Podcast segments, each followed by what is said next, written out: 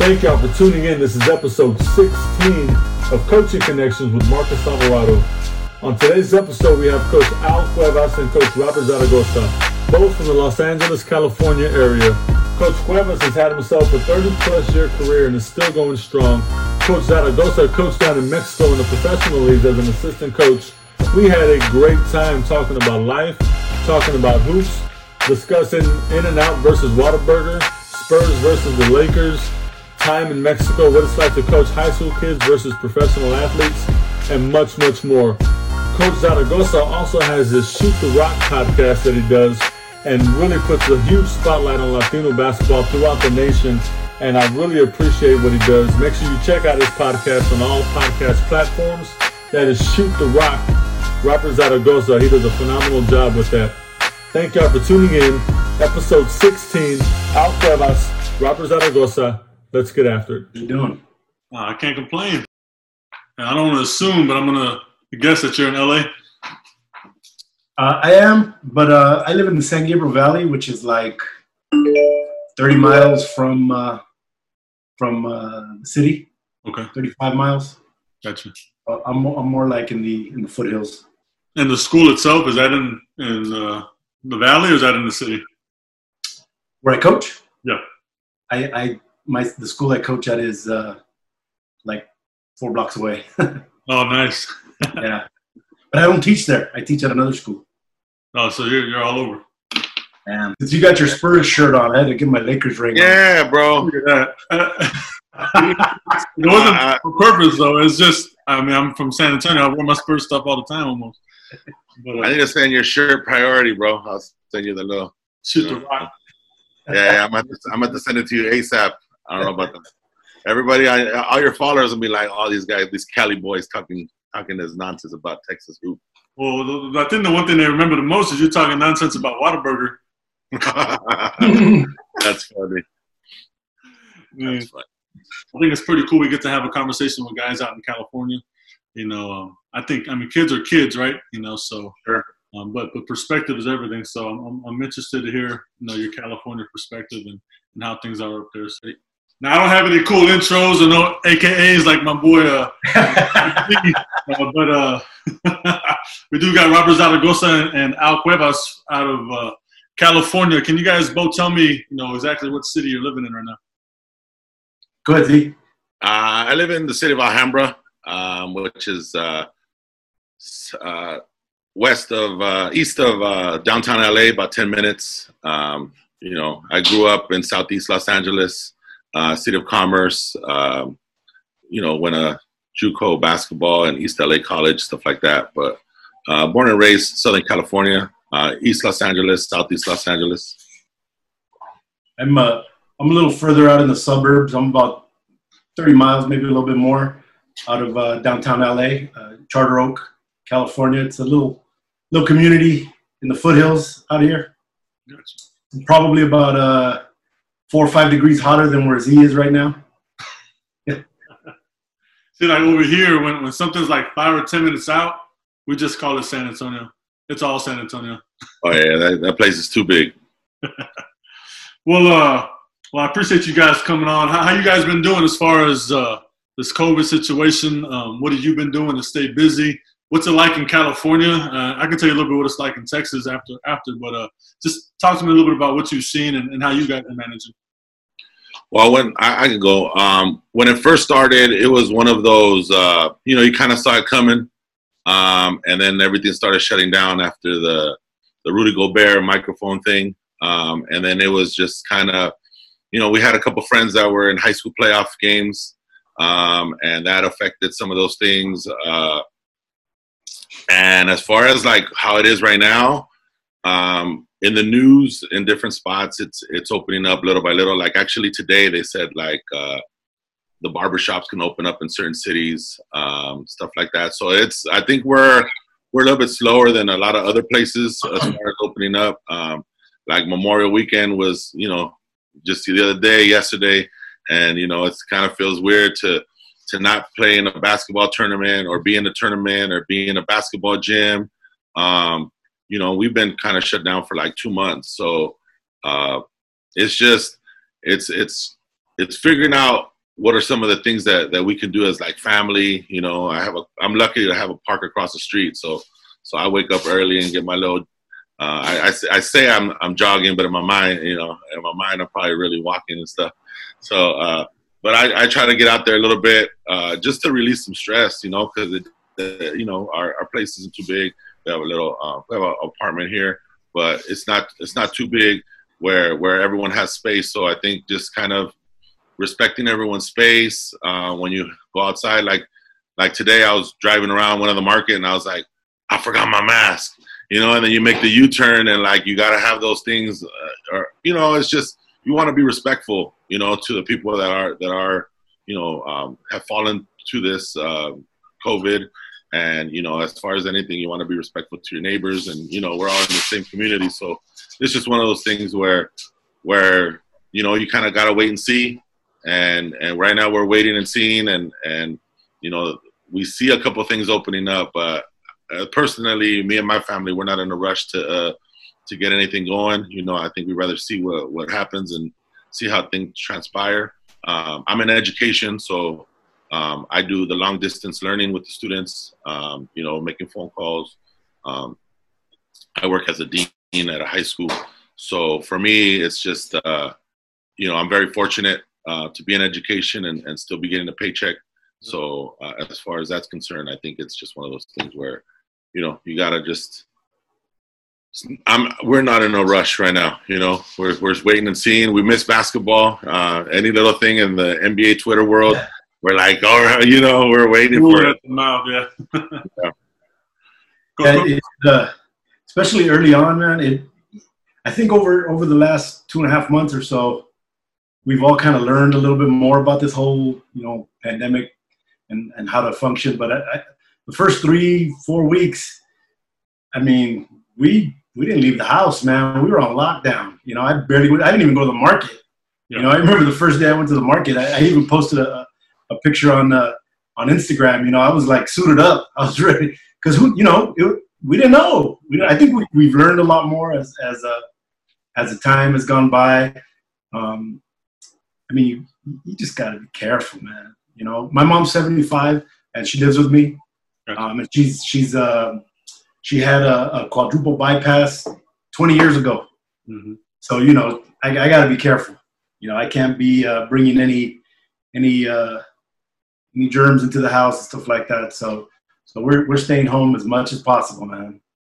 And what have you seen as far as people in the city? I know, like in Texas, at least in, in our area, like people aren't really listening or haven't really listened much. Uh, you look at our beaches. Uh, I was I was just appalled at looking at all the people just huddled up um, around each other, hanging out like like nobody's business. Uh, you know, how's it out there in California?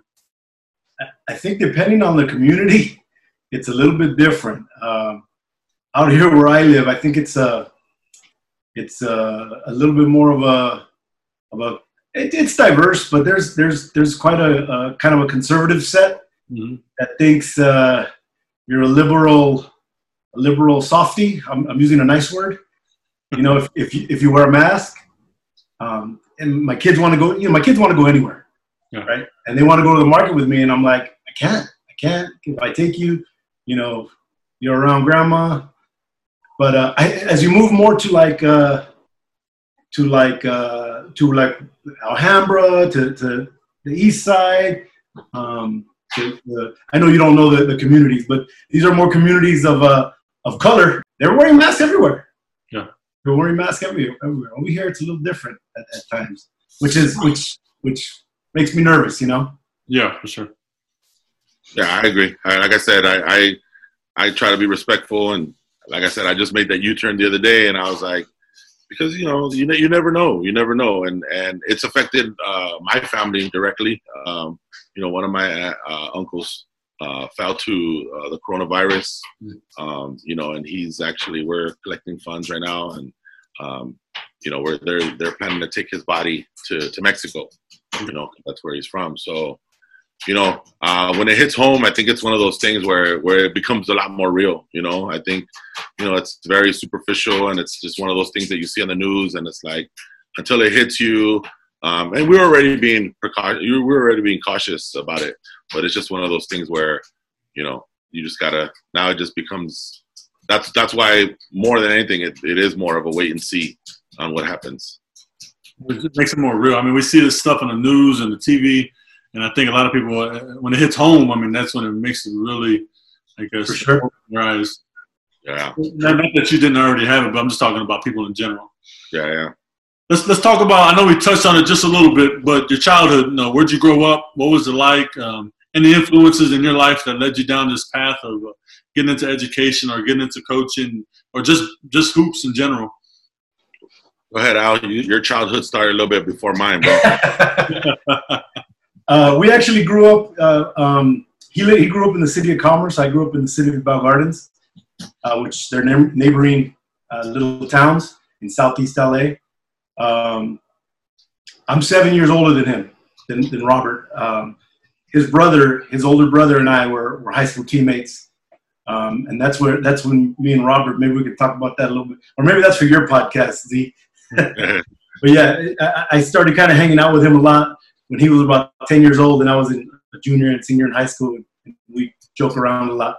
But yeah, we grew up in Southeast LA, went to Bell Gardens High School. Um, pretty competitive. Um, I think Z had some better years there than, than we did. We were, we were good, but Z's teams were a little bit better.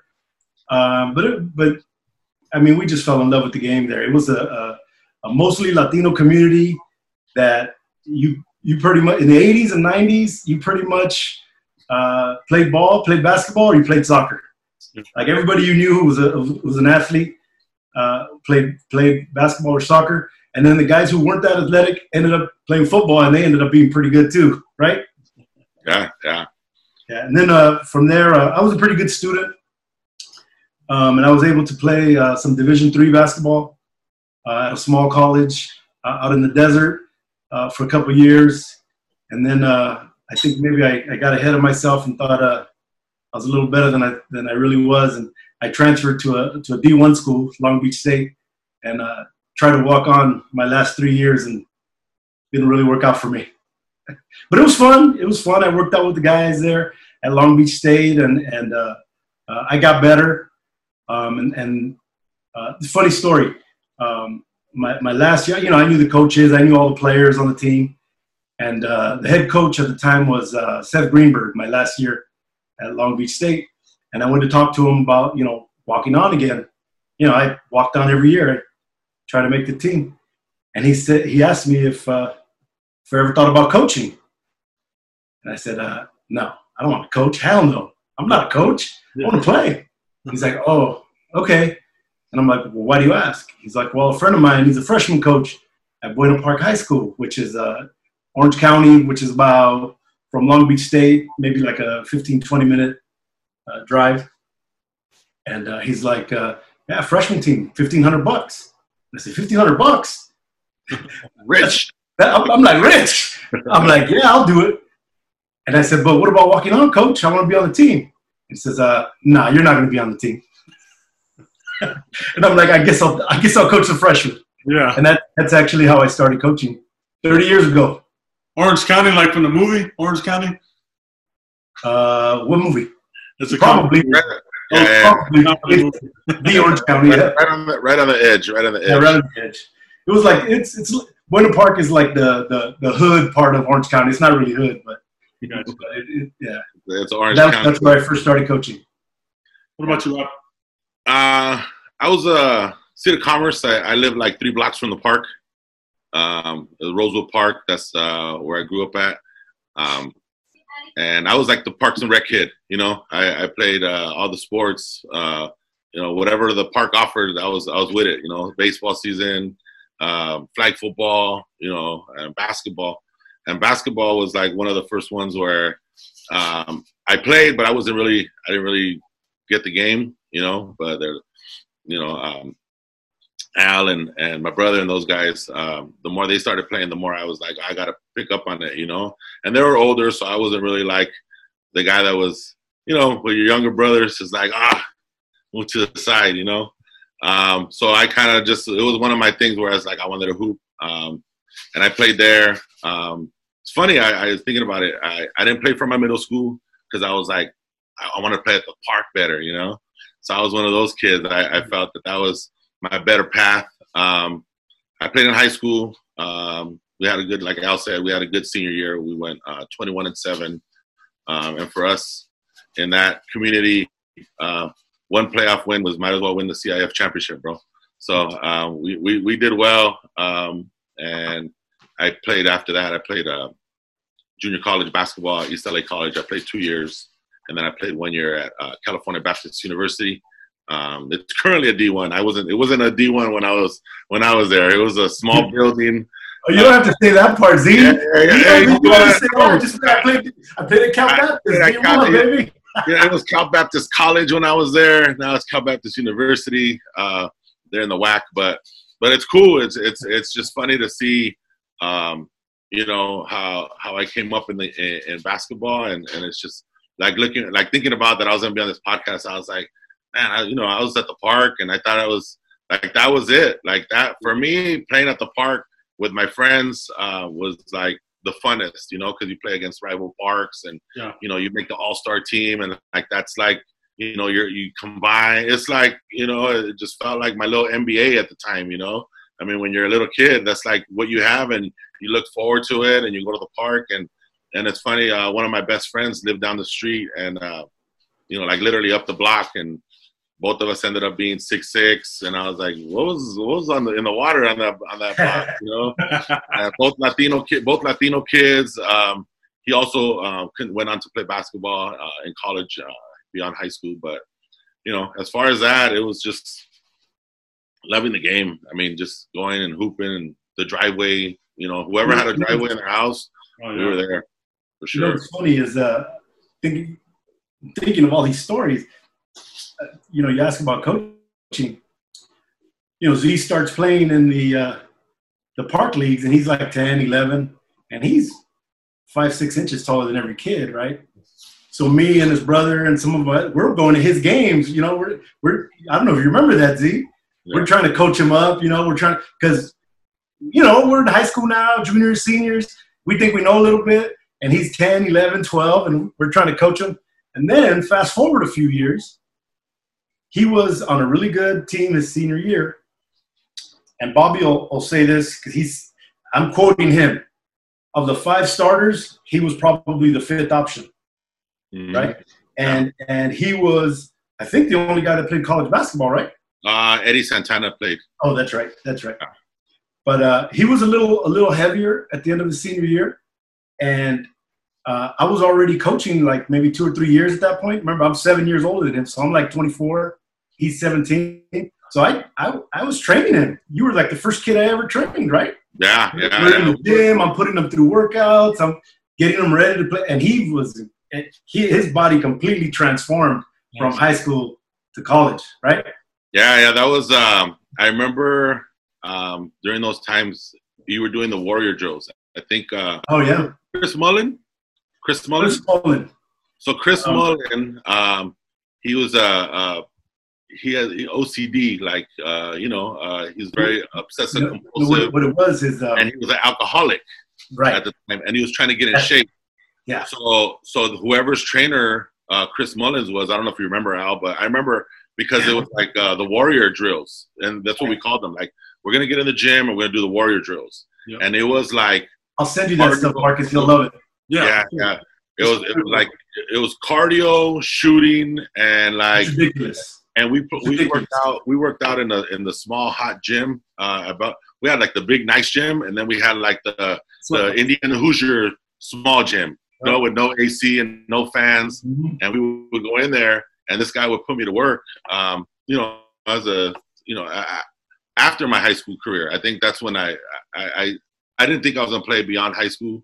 And then uh, after my high school career I was like you know what Al I need to work out and he would come by the house and pick me up and we'd go to the he had, he was coaching at the high school at that time so he had the keys to Coaching the gym. girls, yeah. Yeah, he was coaching the girls, so he had a key to the gym, and he put me in there, and he put me through like a hour and a half workout, and I just, you know, at that time, I could go that far, that, and then he'd be like, "All right," and he'd be rebounding for me or whatever, and he'd be like, "All right, cool, let's go one on one," and I'm like, what? And he's like, ah, so he's all not fresh, but man, he put me through a killer workout, and I was just like, We go, and we go full court one on one. Yeah. great. That's that's that's cra- that's, that's old school, bro.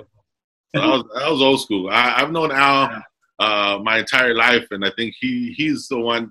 Whenever I I decided to that I wanted to really get down and play uh, college basketball, you know, I I asked Al, and he put me through the workouts, and I those workouts are still good. I, I ended up coaching in Mexico, and um, you know, a couple of the players would be like, "Hey, coach, I need to do a workout. I need to get back in shape. Like I haven't played in a game, or you know, I'm like, you want to work, or I do like preseason. I'm like, all right, cool, and then they'd be like, you know, like the first five or six shots, you know, you're like, oh, that's cool, but it's like you have to reach a certain number, and then you're you gotta like reset it, and you got, you know, so you're constantly moving. So the players would be like, oh, bro, okay, I you need to, you need to chill out. No, it's funny you said the gym. Uh, a couple episodes ago, I had my assistant coach. He's from Indiana, right on the border Oh, near nice. Illinois. So his his dad coached uh, 44 years at a, at East Chicago High School, and uh, so I paired him up with uh, San Antonio's all-time leading wins leader, right from here in town. So they don't know each other, but they're just talking hoops. And this guy's like, I remember one time I went up to Indiana, Knightsville, went to the Hoosiers gym. One of the greatest experiences I've ever had. And then, and then my guy's dad was like, oh, I used to play there back in the day. I played there a couple of times, and my mind was just like blown. Yeah, yeah. I actually I actually uh, watched that episode, and you put the little clip on the on the side, Oh, Yeah. like and you inserted it, and I was like, that's exactly the small gym. Like that was that's what our small gym looked like. So that was cool. I I, I saw that episode. And I, I remember I was fired up to work ball because I was I was like, I had coached two years freshman ball at Buena Park, and then I think I had coached maybe two years um, girls. So I was like, I'll work you out, Z. You're six six, big old dude. Yeah, let's go. Let's get in the gym. After Yeah. you know, you, you kind of started, but, but talk to me about your journey. You know, uh, you started off as a freshman coach, and, and and up until this point, you know, talk to me a little bit about that. Uh, yeah, I was a freshman coach at Buena Park, and um, man, that might have been one of the greatest years in Buena Park history. We won, we won the league all three levels. Um, the the varsity squad was tough. I mean, it was it was so much fun. Uh, so so, you know, it's funny because um, I've I've listened to all of Z's podcasts, and I heard your podcast when you talked about um, La- Latino hoops. You know, playing in tournaments, stuff like that because I got into playing in, in tournaments a lot later because right after I stopped playing, I was like all in with coaching. You know, I was I wanted to learn everything, and and you know, I had friends going to tournaments and stuff like that. And I'm like, nah, I'm practicing, or I'm you know going to coach or, or whatever. But yeah, I was at, at Buena Park for a couple years, and then Robert's brother got the head coaching job uh, for the girls at Bell Gardens High School, which, is uh, our alma mater. And he asked me, he's like, "Hey, come down. You know, you want to be my assistant?" And I'm like, "What level?" I'm, we're like, I'm like 22, something like that. And he's like, "Varsity," and I'm like, "Yeah, let's go." Yeah. So uh, we coached together. Um, I don't know, 10 years, something like that. And at, at the beginning, uh, we were terrible. I mean, it was it was you know it was even our, our entire time there. Girls basketball didn't have a lot of support, uh, but we were all in, man. So we were there together for, for a few years, and towards the end, we we had a, a really good run of, of some really tough teams that, that probably had a chance to, to win some uh, to win a CIF championship, a, a section title. Uh, if we would have got a couple of breaks, um, uh, and then uh, I left the girls program and became an assistant with the boys program for a few years. Mhm. Uh, that's when uh, Robert's brother Carlos uh, retired from coaching. He became an administrator, a school administrator, which is what he's been doing ever since.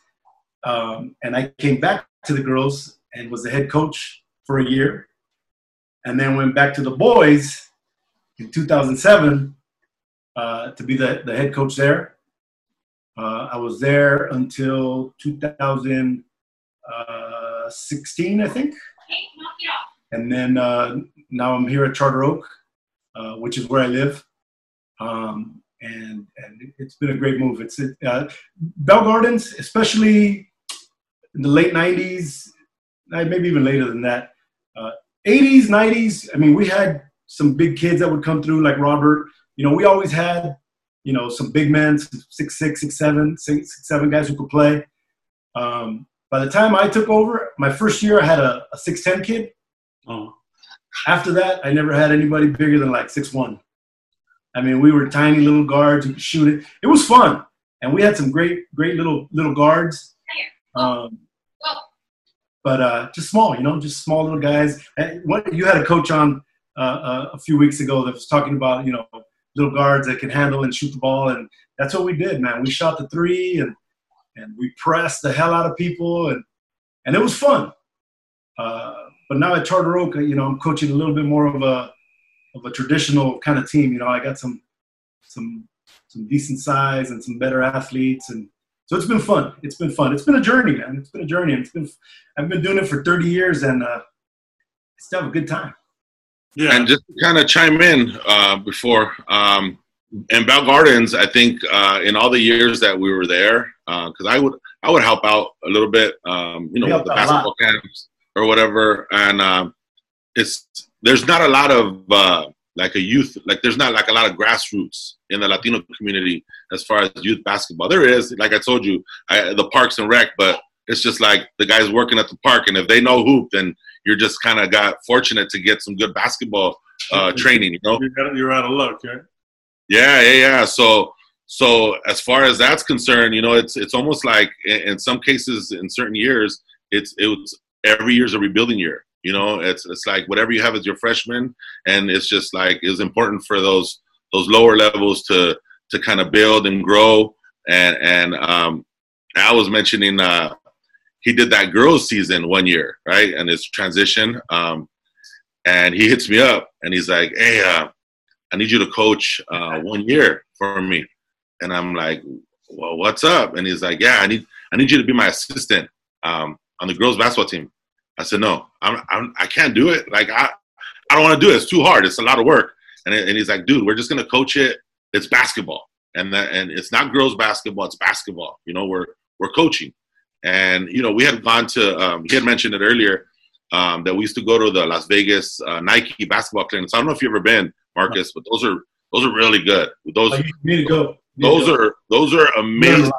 Anyone that's a Nike coach was there and they do like it's like three four days. It's uh, uh what was it Mother's Day weekend and the one in Vegas. But there they used to have them all over the country. But we would go to the one in Vegas because we drive over and get a hotel. You know, um, you know, play a little gamble and then go take notes in the gym. and they would do it like the, at the Orleans, and they would have a full court. Uh, they would have like college, uh, like a college team, like Concordia or whoever, like the, whoever the NAIA team uh, was in California or whatever, or whatever country, where part of the country they're from, and the coaches would put them through workouts. By like day three, it's like one team. Yeah. And by like day three, like yeah. you got like Calipari, yeah. like, all right, we're gonna do our full court press, and he's making them go like, and we've been watching this kid like get dogged like for three days, and Calipari's like ripping out, like, what? Why are you tired for? Like, and he just like literally like flew in probably, you know. So it was it was cool. Like we'd have uh, Bobby Knight. I don't know the coaches. Uh, Bobby Knight, John Thompson, um, you know, Tarkanian would be there. Anyone that was Nike was Coach K, Coach K, Calipari. We've seen everybody. Yeah, yeah. So so he told so Al back to the what I was saying. Al hit me up and was like, "Look, one year," and I go, "Look, I'm gonna guarantee you one year," because we were kind of like banking on the fact that like he was gonna get the boys' job, you know, because the head coach was like, "Ah, we were hoping." yeah, yeah, we were hoping, you know. So so I was like, "All right, cool." So we coached the girls, and then the following year he ended up getting the gig and then we coached together. Um, we coached together at the boys program, and during that time, uh, kind of going into my journey, uh, during that time, I was running a lot of men's tournaments. I was running a lot of uh, Latino men's basketball tournaments, and a lot of my my the guys that were playing in my league were ex JUCO guys from the, the Southeast Los Angeles, um, and it was high level basketball at the rec league, you know, uh, rec level but I would host tournaments in Mexico, and I was doing other things. And um, at the time, Lorenzo Mata, uh, he played he played four years at UCLA. He was from our area. Um, I became real good friends with him, and um, he was signing his contract. Um, and right at the end of his senior year, he was like, so I was with them, and I got to know the owner uh, of the professional team, and he's like, hey, well, what do you do? And I was like, well, I coach. I co- coach at this high school. You know, I work at a school. You know, this and that. And he's like, oh, have you ever you ever thought about coaching? Have you ever thought about like? And I was like, yeah. It's like I enjoy it. Like I I'm a PE major. Like I you know this I enjoy doing this. Oh, okay. So he just kind of dropped the seed, and you know probably like seven months later, um, he gave me an opportunity to coach in Mexico. Uh, and I and I was over there, and uh, I mentioned it in one of my podcasts. But you know, it was one of those things where it was like right place, right time, and you know, at the time there was like the recession and stuff like that. So I had technically lost my job at at, at, at teaching because they were doing a bunch of budget cuts in California, and it was just one of those things where the opportunity came up, and and I ended up uh, taking off um, to go coach in Mexico. Um, no head coaching experience ever. Uh, I had played ball. I, had, you know, it was one of those things where I was like, all right, cool. Like I'm, you know, uh, uh, fly the plane and build it at the same time. You know, I think we've all been in those situations where, where you know you can do the job. It's just a matter of like, you know, fake it till you make it, and, and you figure it out. At, at, at that point, um, I hadn't done any social media. It was like 2006, 2008, mm-hmm. something like that. And I remember talking to Bob, and he's like, "Get a Facebook, fool. We'll talk on Facebook." Do you remember that? Yeah, yeah. That's, uh, I was, I was so we, before the, before I left, like the week I was leaving, I was like, everyone needs to get a Facebook because I can't get a hold of anybody any other way. Like, and that's that's the way I we uh, communicated. So, so go ahead. Uh, um, not every night, but quite often we'd be on Facebook. Like it's dark already, it's late. My wife's like, "Let's go to bed. Let's go to bed."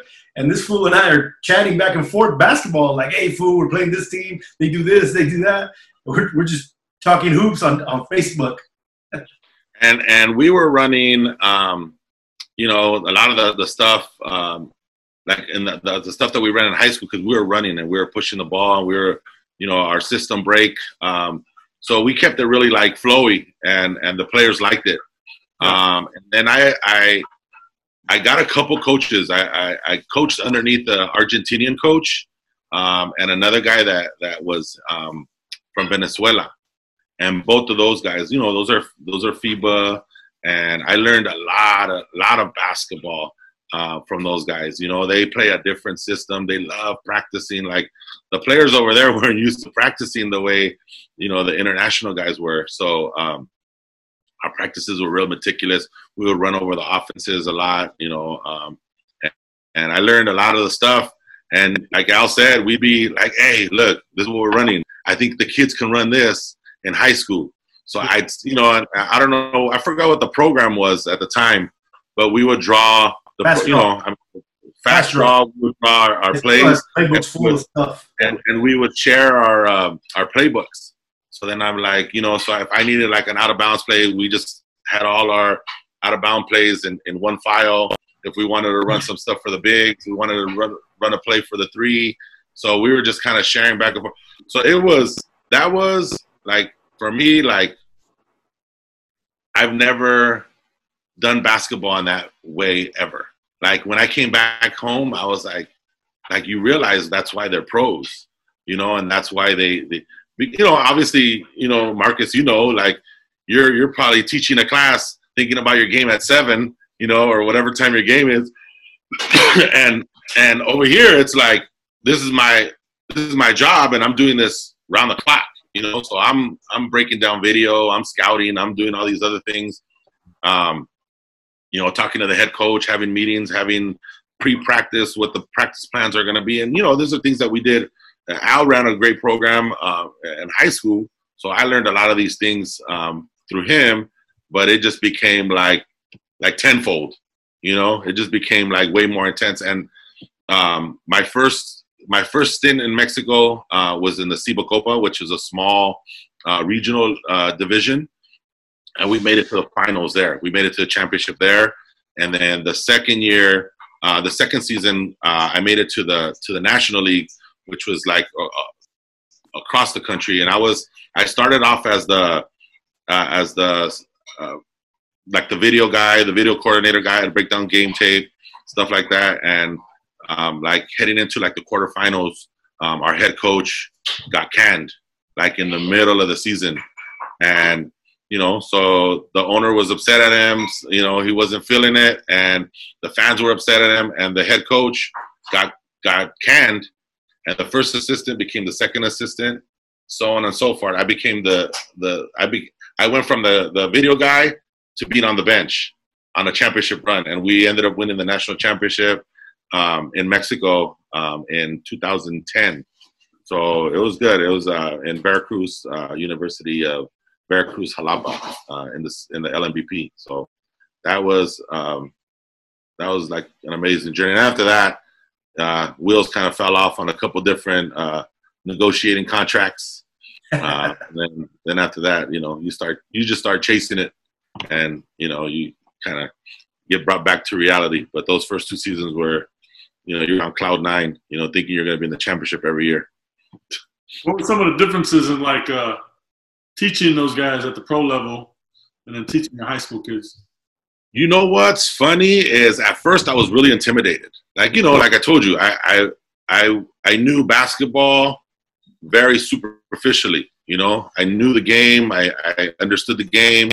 Um, and like Al said, you know, our best player was a six three post, you know, or a, a five eleven shooting guard.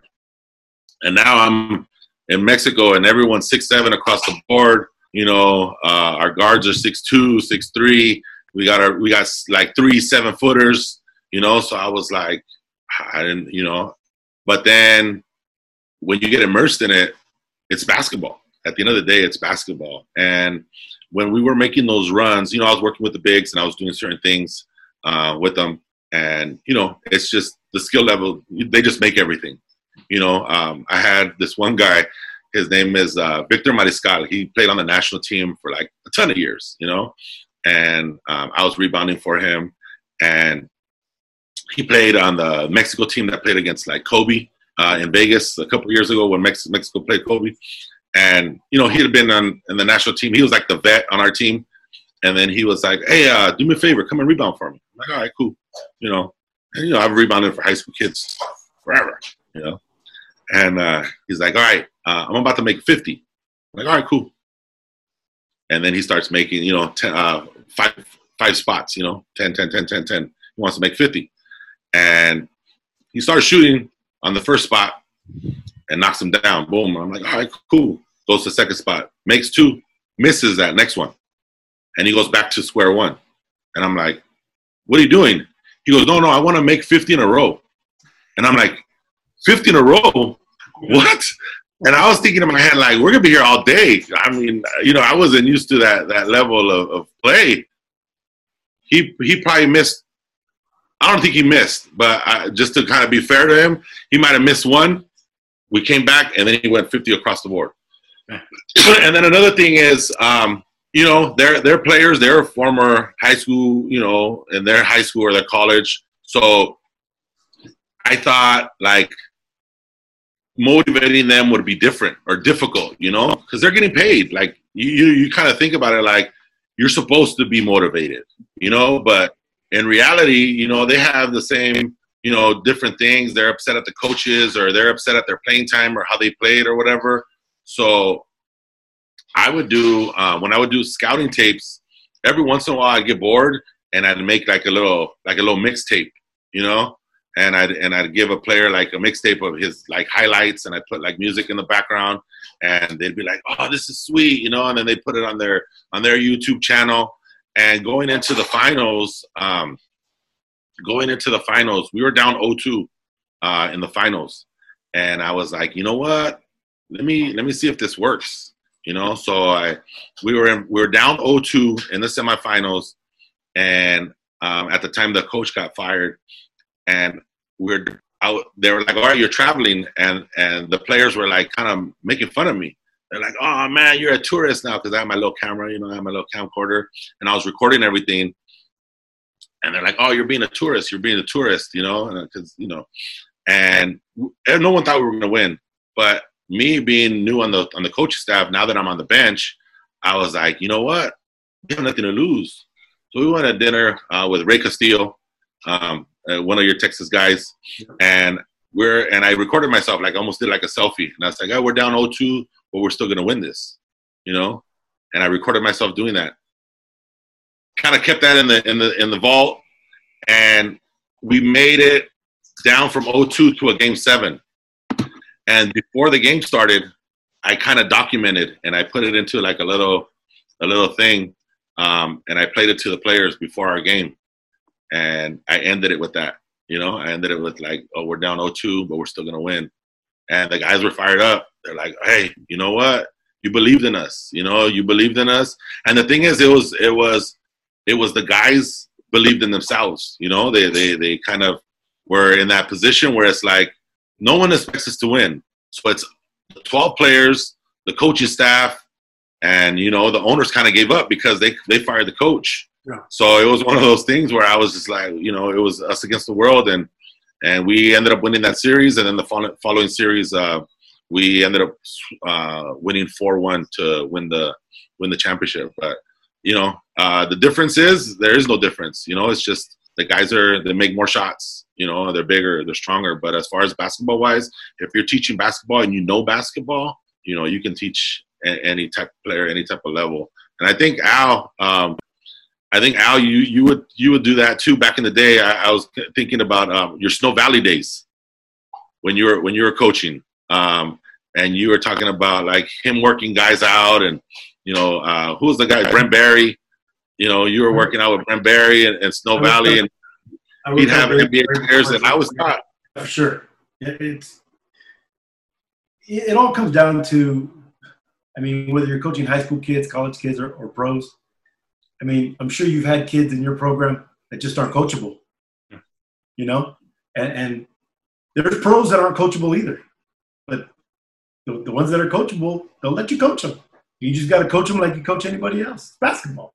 Yeah, you got to coach them hard. Just got to Yeah. coach them hard. They want they want to get they want to get pushed. They want to learn something new, um, and they want to be challenged. You know, so you know you can rebound for them or whatever. But if you put them through a little workout, two ball two ball dribbling and with a shot or whatever, and they'd be like, okay, this is different. You know, and then they you start challenging them and you start putting them. I worked those out are Brent Barry before uh, before his rookie year, and I can't remember his name, but the, the coach who developed the Warrior drills for Chris Mullin asked me to work out Brent Barry. He's like, "Hey, you want to work out Brent?" I'm like, "Yeah, sure. What do you want me to do?" He's like, "Do the Warrior drills." All right. And uh, you know, there's there's drills where you're, you know, you got to do a layup, you got to do a pull up jump shot, you got to hit a three, whatever. And and I'm like, all right, how much time you got? He's like, 45 minutes. Let's go. I'm like, all right, we'll start with a little warm up, a layup drill where you got to make like 12 layups in a certain amount of time. And he's like, yeah, let's go. So I told, told him what to do, and he's dunking the hell out of everything. I, I watched him play in college a little bit, but I don't remember him being that kind of player. But he's just like everything, just hammering it. 12 straight dunks, right? And I'm, it's like full court sprints, and he's hammering. I'm like, holy crap, this guy's a stud. That was like my first real experience. I, I, that's probably why, why, why Robert brought it up because that was really my first experience with an NBA level uh, athlete. And, and I, I mean, he's, he's a good player, but that, you know, his six, seven and the athleticism, it's just like, it was next level, you know, and, and, and, uh, but he was a great guy. He's a great guy. um, just talk really briefly about maybe an impactful moment in your career where you realize, you know, this coaching is great, uh, wins and losses are wonderful, uh, but just when you realize it, it goes much deeper than the game itself. Uh, I, I remember that moment like it was yesterday, and it was quite quite a quite a ways ago. Uh, I must have been about I don't know 25, 26. I already been coaching about five years or so, uh, and I was in Vegas at a coaches clinic, um, and I got an opportunity to sit with uh, Coach K, Nice. and I'm fired up. You know, I'm like I'm ready. Like, all right, teach me your defense. What are you running off? You know, I'm, I, I want to draw stuff up on a whiteboard Yeah. right? And I and I sit down with him, and he, and he and before I get to ask him anything, he asks me. You know, we shake hands, and introduce each other, whatever. And he asked me, he's like, "Hey, coach, you know, how you doing? I'm, you know, good." He goes, uh, "Do you love your players?" And it kind of shocked me, like, huh? Yeah. He goes, Do you love your players? I'm like, Yeah, of course I do. And he's like, uh, Do they know that? How do they know that? And it just kind of like hit me in the face, like, damn. Because especially early in my career, I, I, I was a tough guy. You know, I was I was a guy. You know, my my heroes in coaching were guys like Bobby Knight. Yeah. You know, and and when Coach K said that to me, you know, players kind of started going through my mind like like I knew I would push kids because I wanted the best out of them, but I didn't always see like how they were viewing it. You know what I mean? Sure. Like like maybe they were thinking Coach hates me. Yeah. So so from that moment on, I remember thinking to myself, I got to make sure my kids know, you know, how much I care about them, and it, it completely transformed uh, who I who I who I was as a coach. Uh, that's powerful. like a five, five minute conversation. So uh, for me, I think uh, I'm starting to realize um, something that was told to me probably when I was uh, maybe like 20. Um, I was at East LA College and I wanted to go to the Tommy Nunez tournament. And I had class that Friday. And um, I was playing with East LA at the time. And uh, I told Sal, hey, man, I'm not to be able to go. I got class and I got practice. And our coach was like, nah, you five games in a weekend, you, you're gonna hurt yourself, you know. And uh, so I told him, hey, bro, I'm not gonna be able to go. And he goes, you know what? I got you a flight. You know, I'll get you a flight. And I was like, hey, I, I don't have no money. And he's like, look, just how much can you get? I was like, I get 20 bucks. You know, and I was like, he's like, all right, cool. You have money for food for like a weekend. You know, four day weekend. I got 20 bucks. And he flies me out. The guys, the guys pick me up at the airport. I felt like a rock star. And um, all weekend long, I was like, "Hey Sal, here's uh, here's the twenty bucks." And he's like, "No, to keep it." So we go eat, and he's like, "Hey, what do you what do you want?" And I'm like, "Oh, I got twenty bucks." And you know, he's like, "No, no, keep it. Like, I got it. Like, you know." And and it was one of those things where at the end of the weekend, I I still had my twenty bucks. Yeah. And, you know, the guys took care of me. Um, I flew back home over the weekend, and and I was like, "Hey, man, how am I gonna repay you? Like, thank you." And he's like, "Look." when you get older, um, do this for somebody else.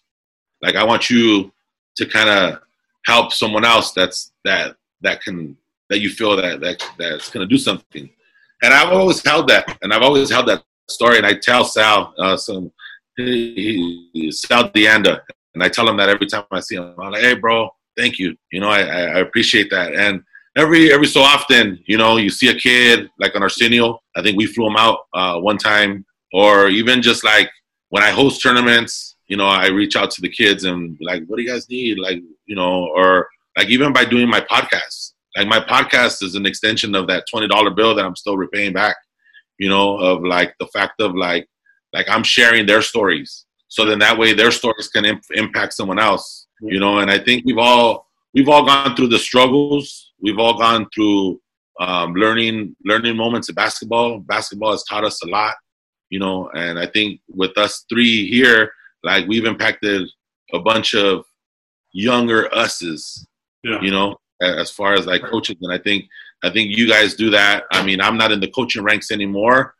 but i, I still view that as like as as uh, basketball is still for me an opportunity to give back um to to You always, you always any- say that. See, you you always say he, he always says that he's not a coach, and everywhere I see him, like five guys come up to him and say, "Hey, what's up, coach?"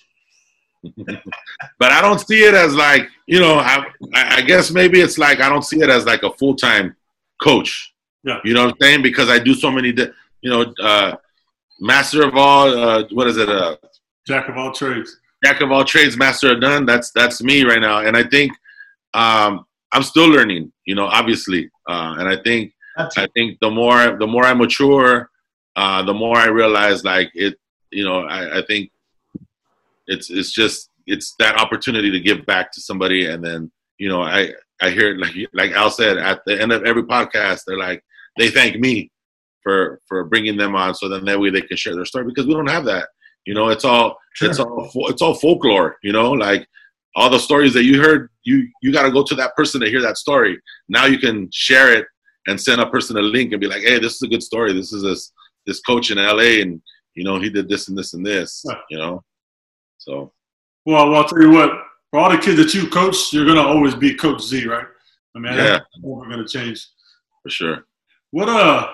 I know we're kind of talking about it now, but but name some other guys, some of the best players that you've ever coached yourself. At any level, could be the pros, Rob, or the high school level. Just uh, name some guys that come to mind.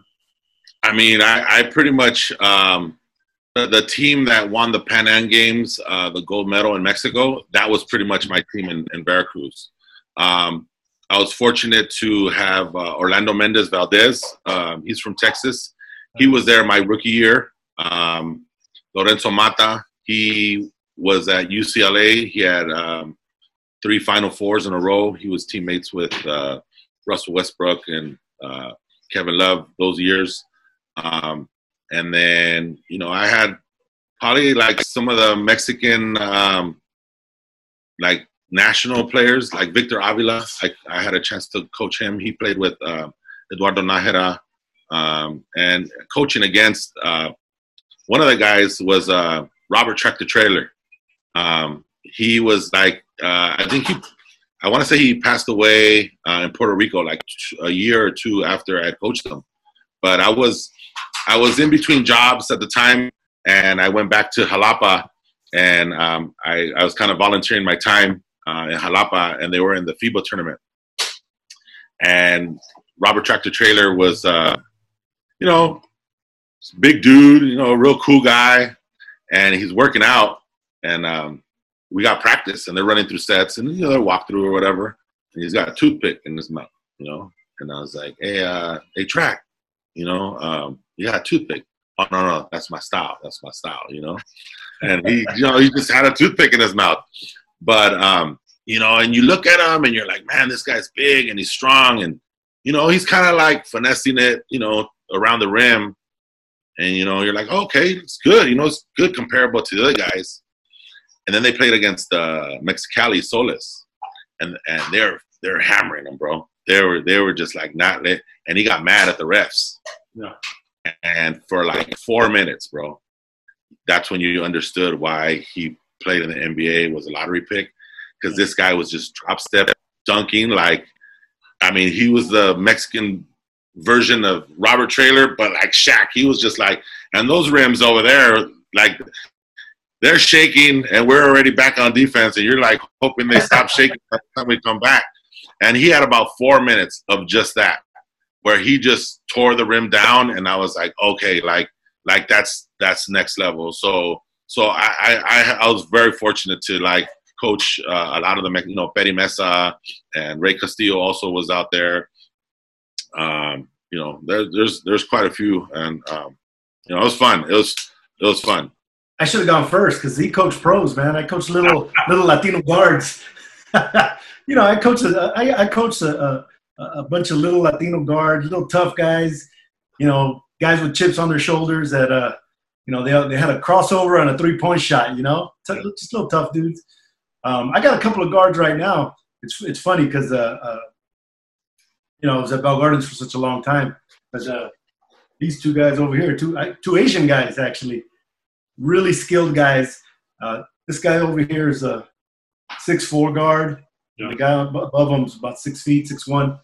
Uh, Andrew Bongo and Jay Gonzalez, just skilled, uh, athletic, quick. Uh, Andrew's probably the most fundamentally sound kid uh, I've ever coached.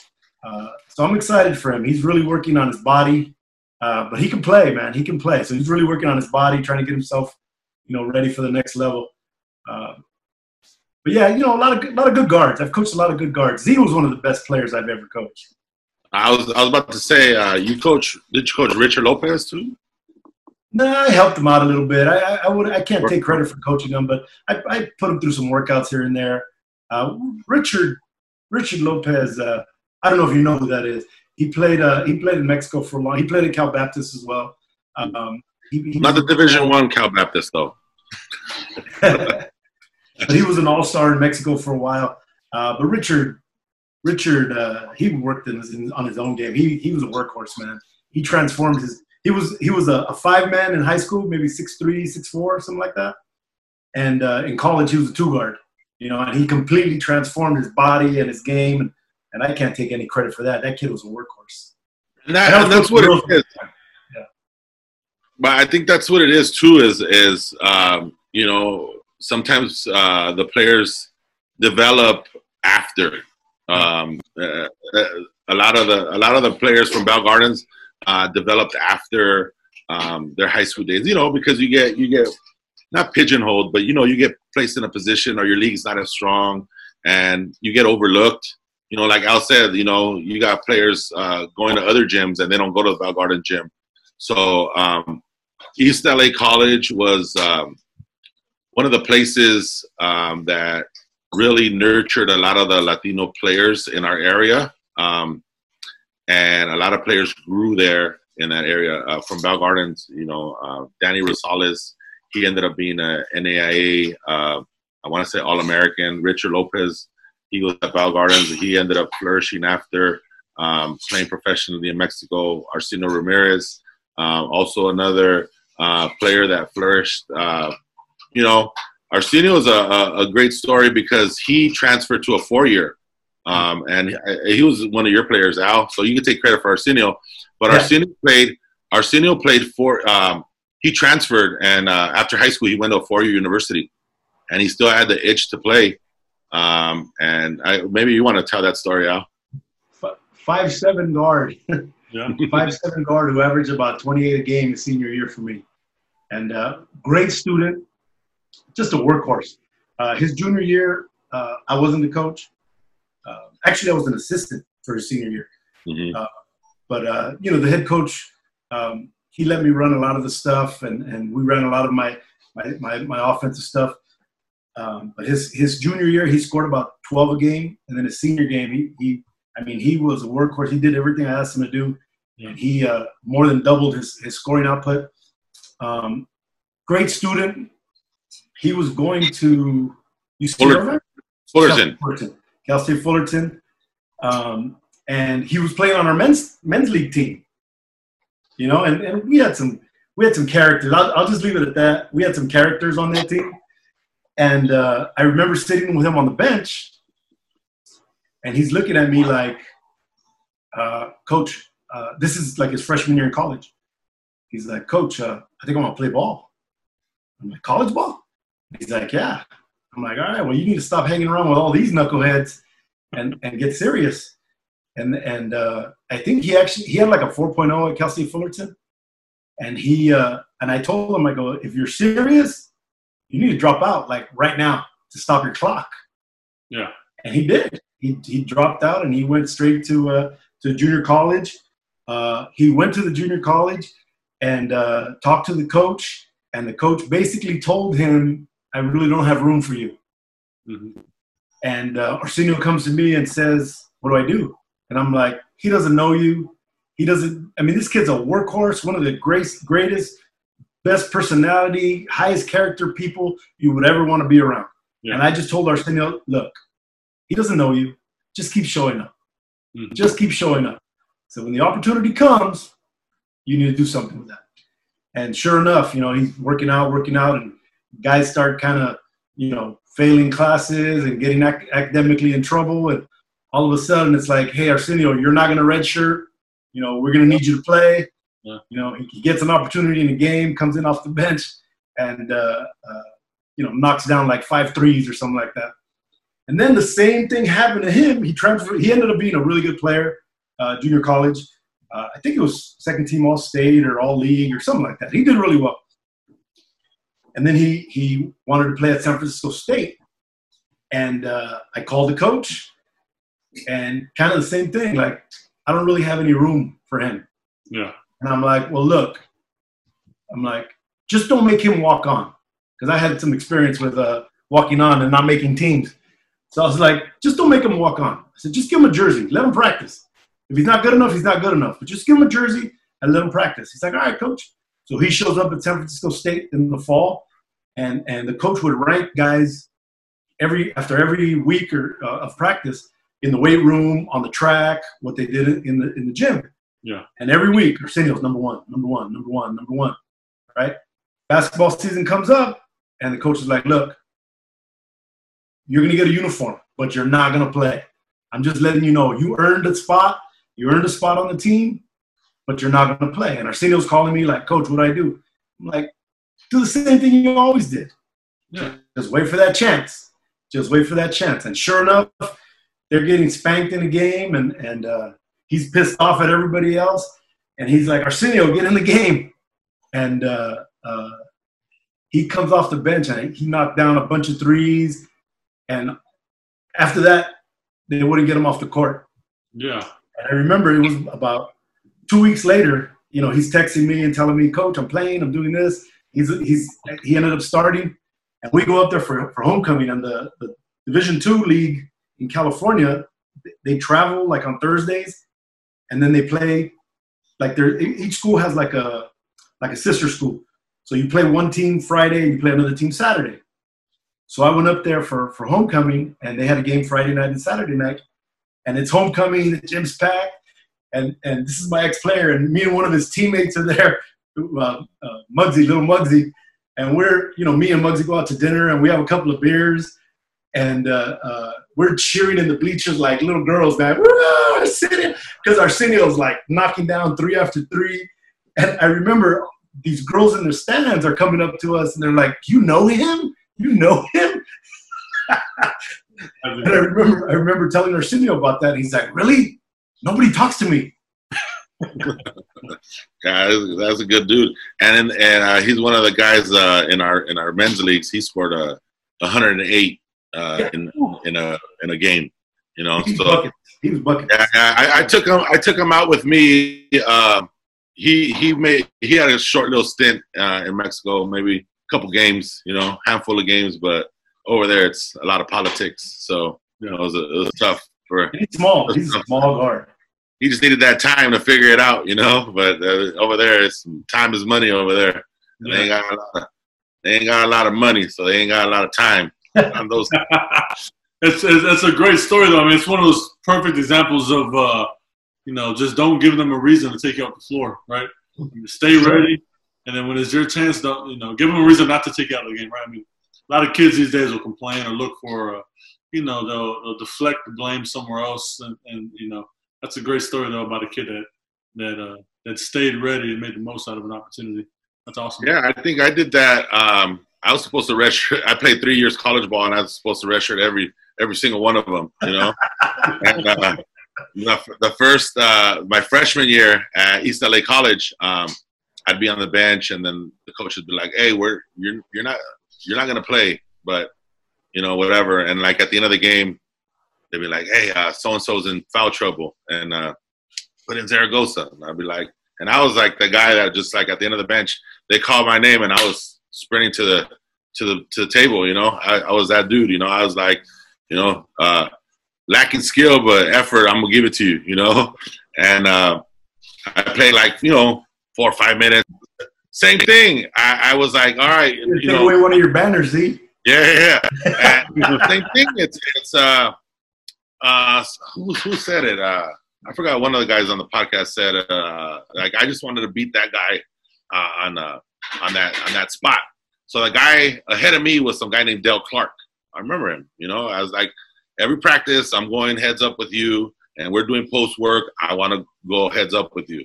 And it was just like, like my focus was Dale Clark, Dale Clark, and I wasn't playing. I was in the mindset of like, look, this is my year to just get better.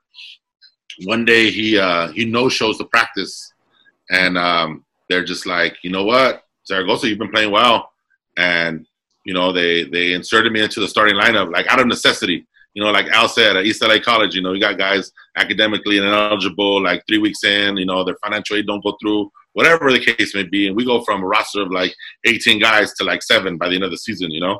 Yeah. And, um, you know, it was one of those uh, where they gave me the starting nod. And, uh, you know, I had 18 and 10 uh, on that start, you know, and it was like, all right, cool. And for the rest of my two years at, at East LA. I mean, I didn't average 18 and 10. I had a great game that day, but um, but it kept me. I, I, did well enough to to start. Um, you know, and we're playing against LA City, uh, and they got you know, LA City at the time had uh, you know one of the top teams in the country. You know, they had uh, all their players went D1. Like there's there was a year where uh, the starting five, the six man, and a red shirt all went D1. Oh, wow. You know, and they, they didn't go like they went to, they went to like all the Pac-10 schools. Someone went to Providence, and yeah. they're going all over the country, Texas Tech and stuff like that. So you know, we played against some some really good competition in in in JUCO those years. But yeah, uh, same thing. You know, I I I, I just worked hard, and, and that's like that was my thing. You know, I worked hard, and I and I I just earned every minute I, I had on the floor. Let's get into a little bit of uh, the, the Latino tournaments out there on the West Coast. Now, what, what is it like out there? What are the Latino tournaments like out there? What's the scene look like? Uh, paint a picture for me. Well, I've played in them since 17, 17 years old. Um, senior in high school, uh, a couple times with Al, a couple times. But as far as like the Latino scene, um, I talked to a couple guys from Arizona, and they're like, "Hey, it's different in Cali." And I'm like, "Well, why is it different?" He goes, "Because you guys have a more of a community. You know, um, East LA is all Latino, and you know the, the surrounding areas, Bell Gardens, and all the the areas in LA in the East Side, Southeast Side, are predominantly Latino. So the thing is, it's it's um, you have more more to choose from, mm-hmm. you know, and, and, if you select teams in the Latino circuit, you know, you're like for example, Sin Miedo, it's all guys from Bell area, you know, which is a small city uh, next to Bell Gardens, and all those guys played together and they grew up together, and they would they would nurture each other through the circuit, you know. And um, Joe uh, Leon from Tierra del Sol says that in Arizona, it's not like that. You know, it's it, it's not it's not as conducive as like a community as far as basketball community. It's not it's not embraced as much as it is now. It, I guess it is now, but there's it's a lot more spread out in Arizona. So I think um, you know there there's certain tournaments. Um, there's there's some big tournaments that they consider out here the circuit.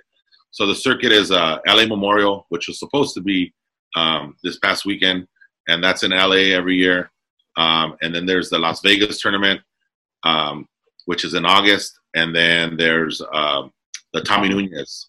So those three tournaments are what we consider uh, the circuit, you know, like the big three. And then there's a bunch of other tournaments that fall in in between those months, you know, because there's like little weekends.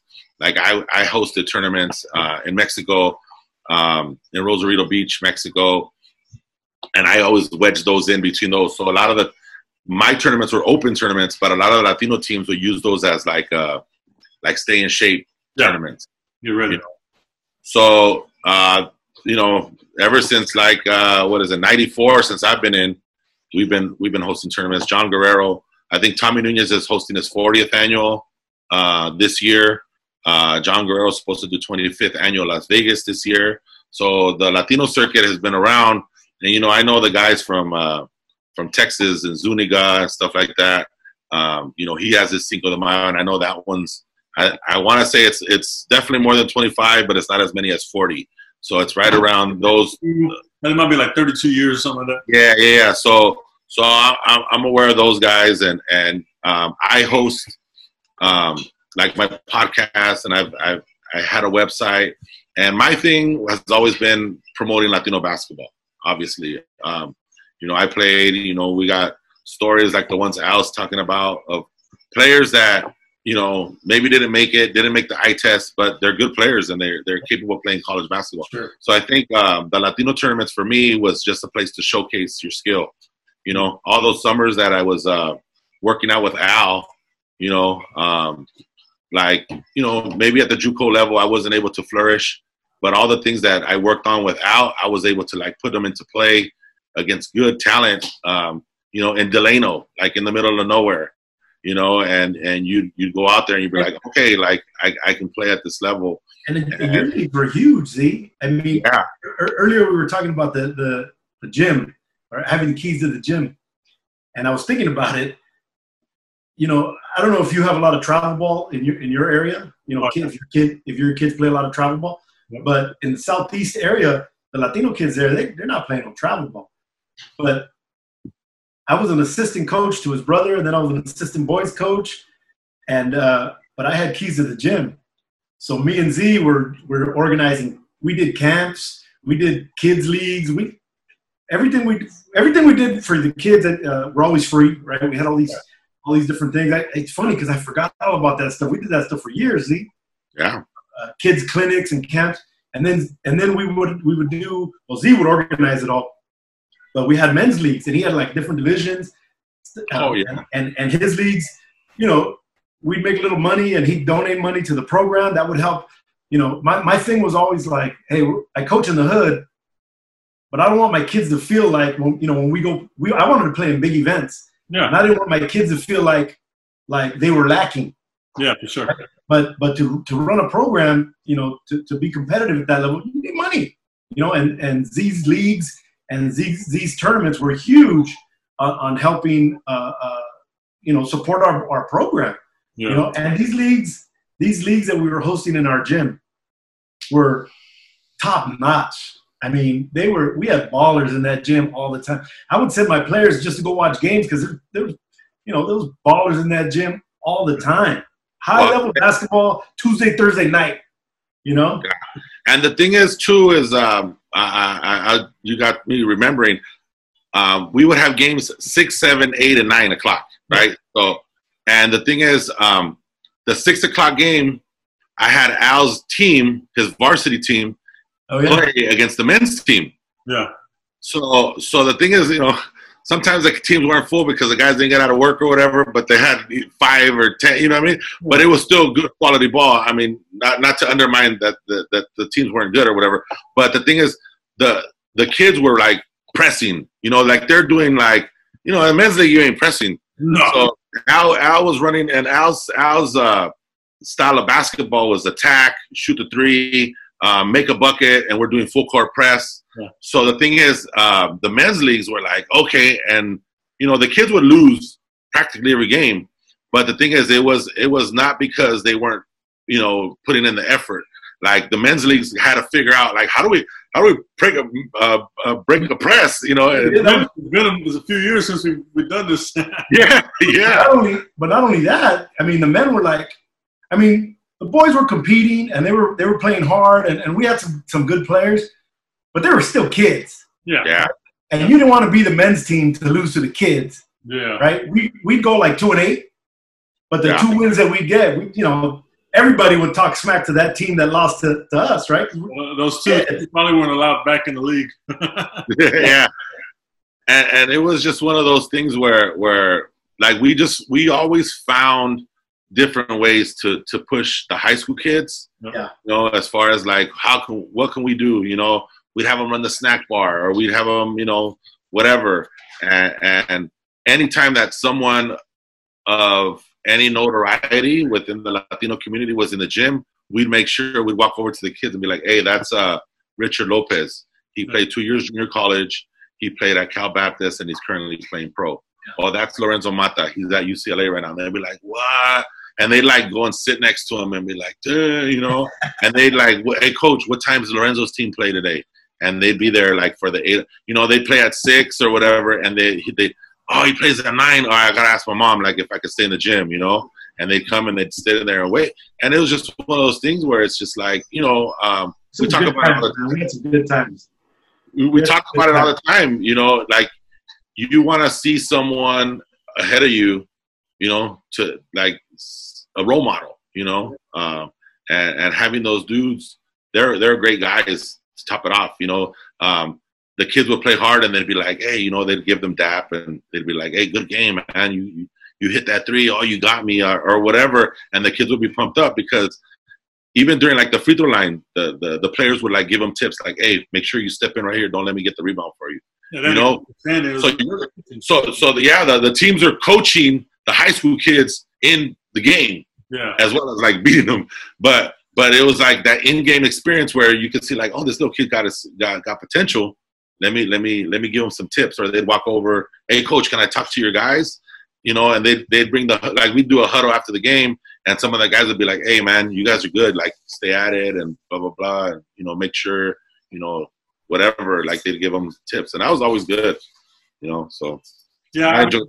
We don't uh, like I can't really host leagues or anything, but what I try to do in, in my gym uh, where I work is uh, is just bring guys in, right? Just bring them in, have them work out, open gym, uh, or I'll host some open gym with a bunch of dudes around the area that, that can really go.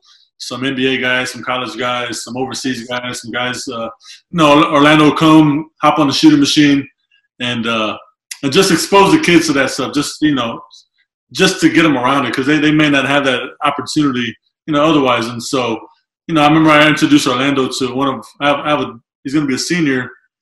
Uh, he was six five when we left. They said he's grown. I hope I hope so. Uh, but he's a guard, wing guard. He could play. Him and uh, and I have a. You talk about a bunch of little five seven Hispanics. I mean, that's what most of our teams at my school are made up of. For the most part, got this little guard. I mean, super quick and shoot from anywhere. I mean, uh, real mean and feisty. He just, you know, he's tough. Um, and they look at Orlando, and, and uh, what? He's maybe six foot, maybe. yeah, yeah. He's like, that's, that's the guy. I was like, that's the guy. I mean, he played down in Mexico, went to Western Kentucky, had a heck of a career. You know, on the national team, played against you know Derrick Rose and Steph Curry and these guys in the in the World Games or whatever. And you know, but just for them to see that and be around it and to be exposed to it, I think it's important for them. Um, and it just makes them feel good. You know what I mean? Yeah, yeah. And I, Orlando was, it's got to be up there as far as like the best players that I've coached. Um, just his career wise and just uh, you know, he, that guy's got his head on a swivel. Like, you know, he's constantly like looking. His eyes are like like this all the time, and and he makes the right play all the time. You know, he's got it. Never stops his dribble. Always IQ. Knows where where the next play is. I, I really had a good, good, fun time coaching him because he made it so easy and and he's such a great person to he's top like it off. Guy, real humble, real laid back. Oh, humble guy, but you he turns on a switch. Yeah. Um, we played in a FIBA tournament and he he was all tournament coming off the bench, and it was one of those things where you know, he was a rookie and he had a bunch of vets ahead of him, but that tournament he just kind of flipped the switch and you know he's played in, like you said, all these different tournaments and stuff like that. And going back to the, the West Coast Latino tournaments, I'll tell you that I went to that Vegas tournament last summer. That was the only time I've been to Vegas to the Vegas tournament, and uh, it was fun. I mean, I had a blast. Uh, a lot of lot of teams packed in that one hot gym. What, what's it called? Uh, uh, Jam on it.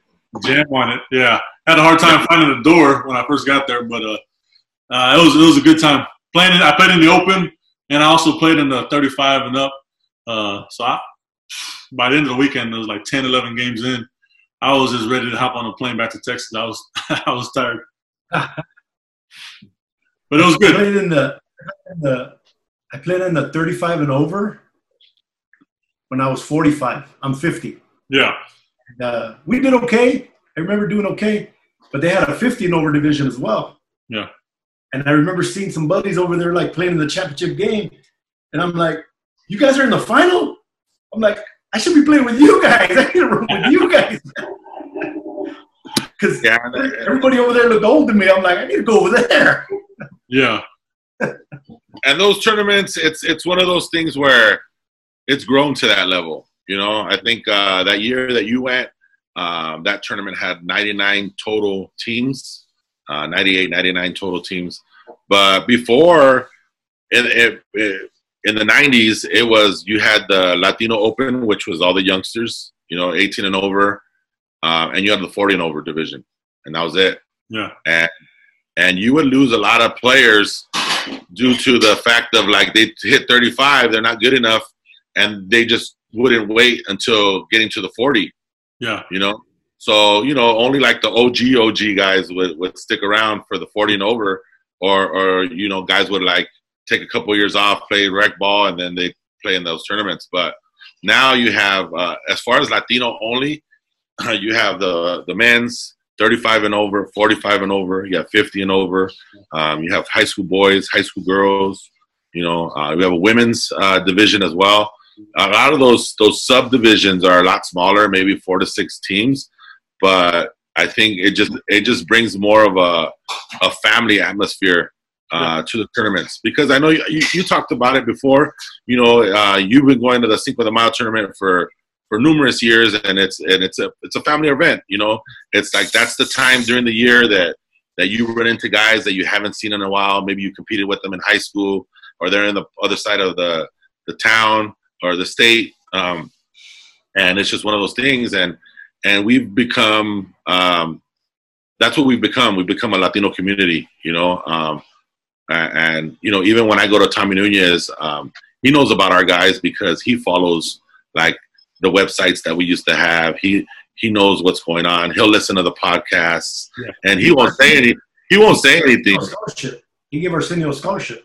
Yeah, he used to do the scholarships. So the thing is, it's it's the the the, the world's become smaller because of this. Yeah. Uh, you know, technology and everything like that. But it's always been a community, you know, and and and like I'll see Tommy, and I haven't seen him in you know five years or whatever, and it's always like, oh, mijo, how you doing? Like da da da da, and and and you know you'll run into guys at a gym, and you know you'll be walking through the gym, and you just hear like, hey, Z, you know, and you're like, oh, sh-, and I haven't seen, you. and you go up there, so it's like, you know, uh, my wife will come to the gym with me, and she'll be like next time I'm just gonna stay there because you just know everybody. You know, it's just because you just walk in and everyone, you know, and it's and it's not that you know anybody, but you just been around for so long. You know, for us, you know, Al and myself, we we played in all these tournaments, so you know, and all these men's tournaments, and you see them every year, or they're in your bracket, and you know, you're like, oh, or you you know, see them at the hotel in the lobby having a couple beverages, and you just have conversations. So, but but I want to I want to add and and kind of stress it's absolutely a community. It's you know I I still like to, to go to these tournaments. I don't play anymore, but just to see old friends. Yeah. yeah. But uh, I have stress. It, it's extremely competitive. Oh yeah. I mean, there's ballers that you know. I remember. I remember the last uh, uh, Open Championship we won together. I was like 36, maybe. I think Bobby was 20, 29 and and we took a tournament. I forgot which one, but I, I remember I was playing like two three minutes a half. Yeah.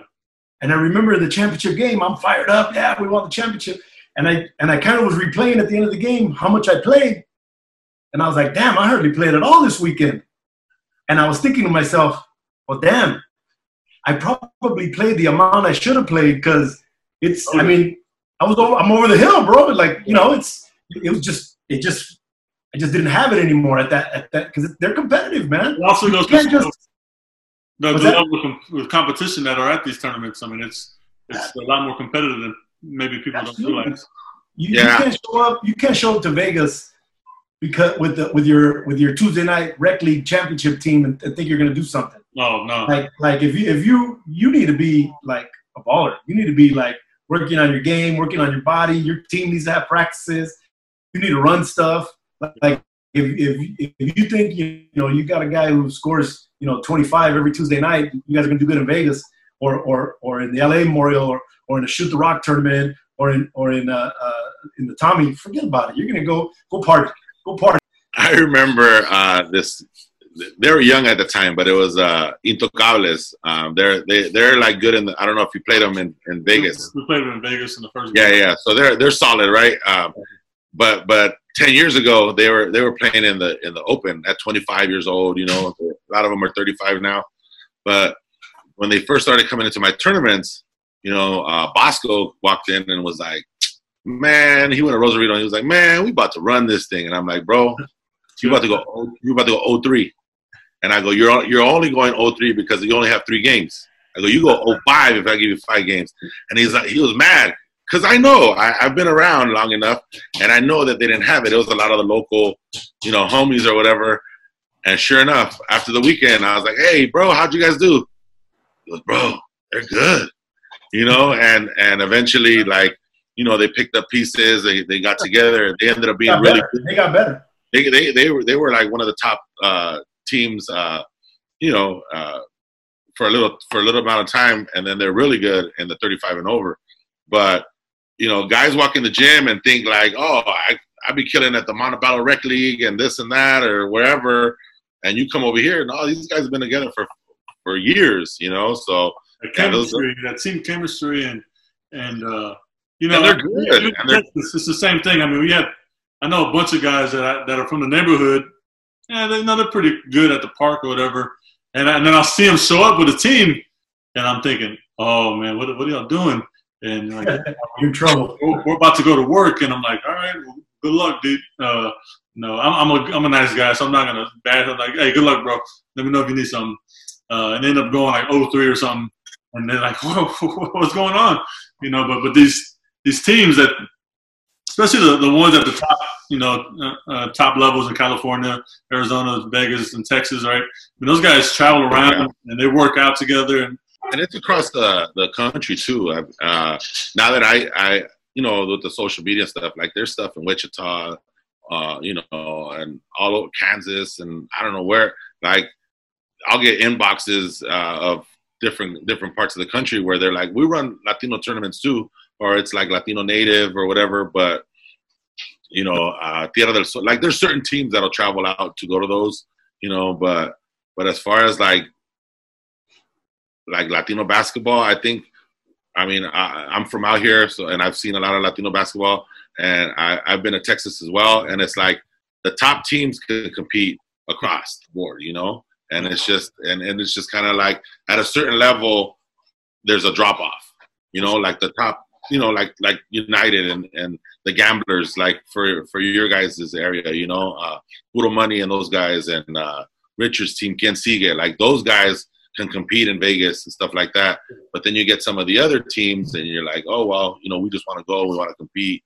Um, yeah. But yeah, have fun, you know. But like the true, true teams, um, you know, the, the the cream rises to the top, and I think just the way it's structured in California, I think California ends up having, you know, their their their rosters are a little bit deeper as yeah. far as like the amount of teams because there's more teams. You yeah. know, I think in in Arizona there's like 15 teams that'll travel to tournaments and depending on what tournament in california you can have up to 25 30 teams yeah. that go from cali you know and and, and the, the levels range and i'm sure in texas as well you know um, you guys are a bigger state but you know there's those certain guys that are like the mainstays and then you always have those other those other teams that are just trying to come up so it's good i, I think um, the more we connect with you uh, the more we connect with uh, the guys in the Shoot the Rock, and we had that Zoom call with, uh, you know, with the COVID and everything like that.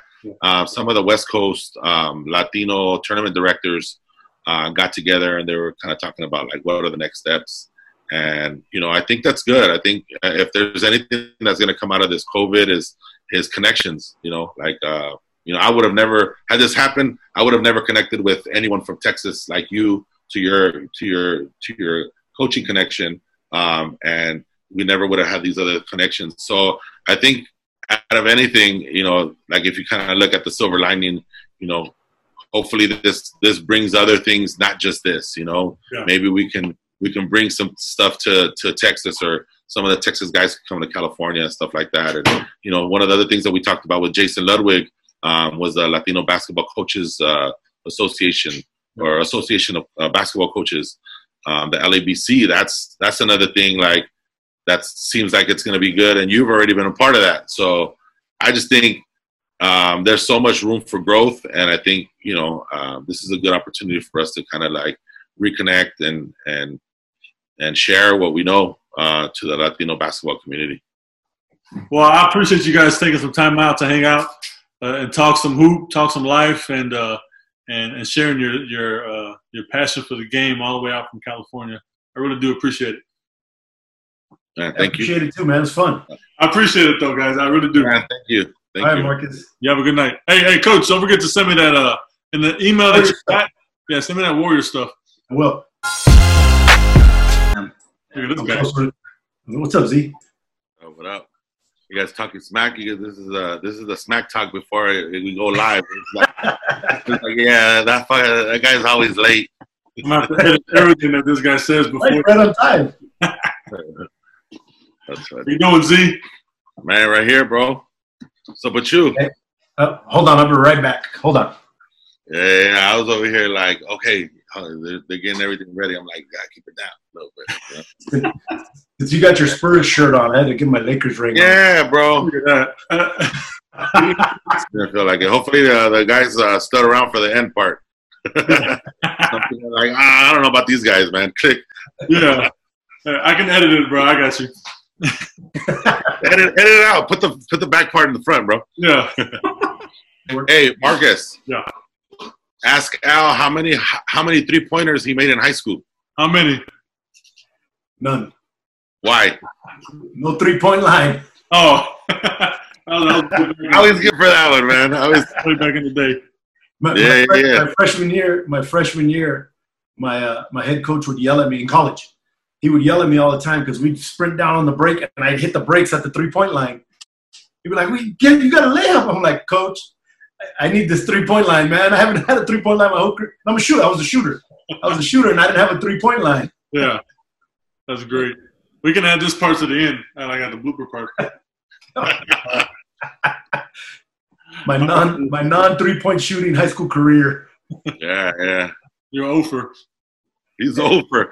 you had more P's in high school than I did. See, I was a stretch four before that. That was a thing, bro. Yeah, stretch four. Yeah, yeah, yeah. stretch four. They're like, get back inside, big man. I'm like, I'm six six, bro. I'm not really that big. Yeah.